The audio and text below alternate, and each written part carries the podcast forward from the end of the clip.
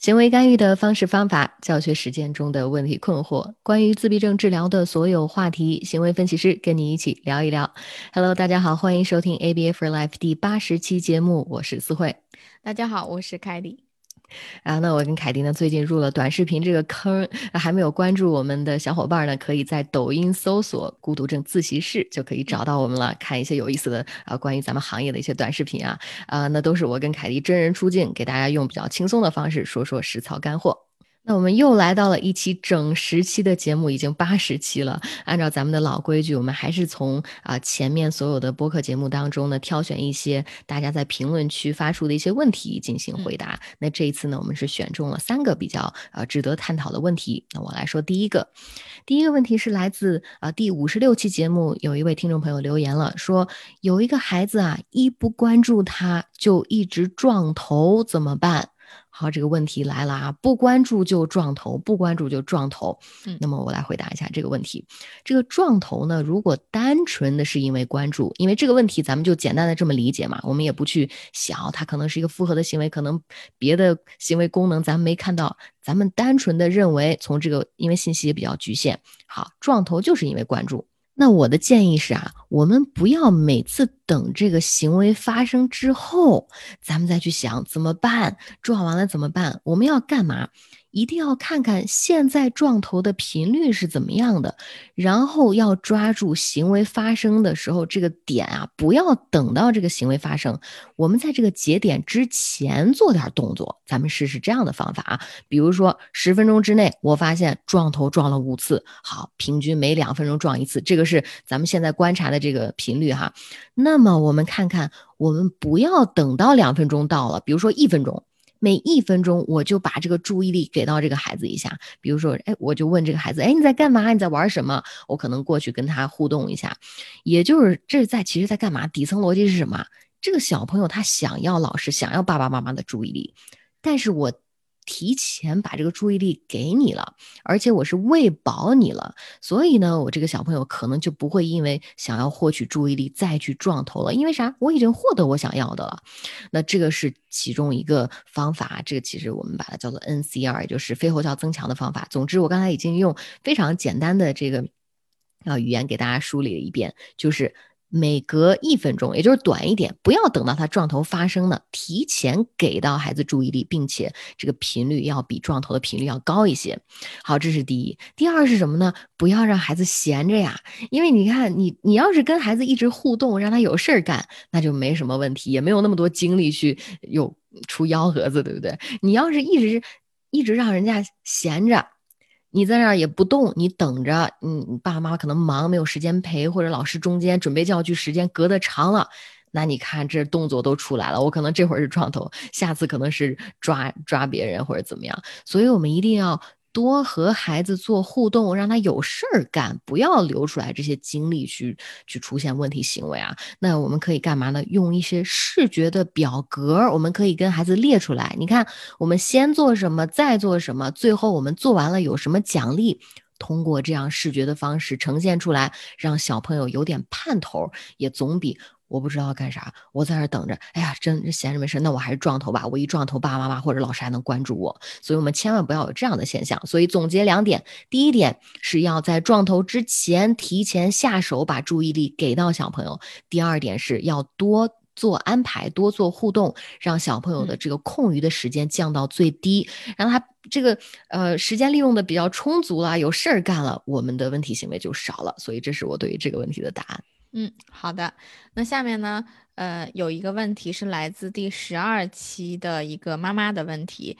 她说：“我的宝宝特别喜欢玩车，呃，他喜欢看车滑行的过程，或者他喜欢趴着看车滑行，这种行为怎么干预？”嗯，其实呃，这个第十二期我们都知道是自我刺激的这一期哈，确实，我们作为家长跟老师，我们要承认要接受的一个呃一个真理，就是自我刺激和刻板行为啊，将会非常非常长久的伴随着大部分谱系的小朋友，这是一个不争的事实。但是我们家长在呃家长朋友在碰到这样自我刺激的时候，其实我们要一定要换一个思维去看待这样自我刺激。比如说，很多家长看到一个自我刺激，我们的关注点就是：哎呀，这看起来很奇怪；哎呀，他斜着眼睛看，我就不喜欢，我就要想把这个行为去改掉。但是有的时候，孩子在黄金发展期的时候，我们把所有的关注都放在这种小的点上，而没有关注到这个孩子，他三岁多了还没有开始讲话，他四岁了还没有开始主动语言。还没有开始，比如说 get 到这个我们所说的这个后效，后效就是啊，妈妈给你了一个奖励，然后我都不知道为什么给我的一个奖励，呃，对这种后效不敏感，所以我刚刚提的这两个问题呢，都是比这些自我刺激重要的多得多的一些问题。我们有一句话叫。嗯，这个英文中有一个谚语叫“找那个大的鱼去炸，别去炸这些小鱼”。所以我们在碰到这种自我刺激和刻板行为，如果它不是特别的呃严重，不是特别的对这种社交不适宜，那咱们应该想的是怎么样去利用，而不是怎么样去使劲减少它、降低它。比如说，这个孩子喜欢看车滑行，对不对？喜欢趴着看车，喜欢玩车，咱们要想一想，我们能不能用这个机会教他点什么？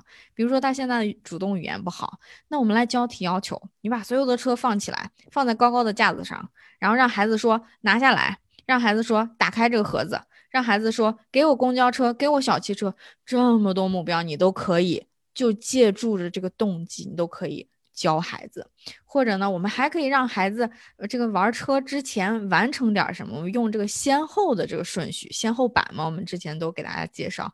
比如说，先刷牙，咱们才可以玩小汽车时间。来，你先亲一下妈妈啊，给你这个小汽车。嗯，你去把这个纸巾扔到垃圾桶里，然后我再给你。所以，我们都可以去利用这个动机啊，让孩子学会点儿。更重要的，现在更嗯，这个找到更大的这个鱼去炸哈，所以这是我的建议。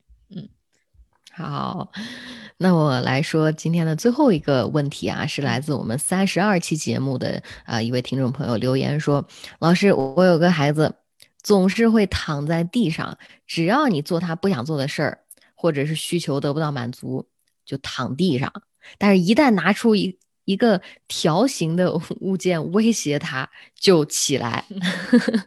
然后这个括弧条形的物件，然后这个括弧是在课堂中没有打过孩子，但在家庭当中呃会有这样的现象。请问要怎么办？这个这这个条形物件，我还是觉得好。那我们来说回答这个问题啊。首先，第一第一点，不要威胁孩子，一定要在在学校也好，在家里也好。不要威胁，不要体罚的打骂。有的时候我们想，哎呀，用这样的方式吓吓孩子，短期可能一下机灵一下，感觉挺有效的。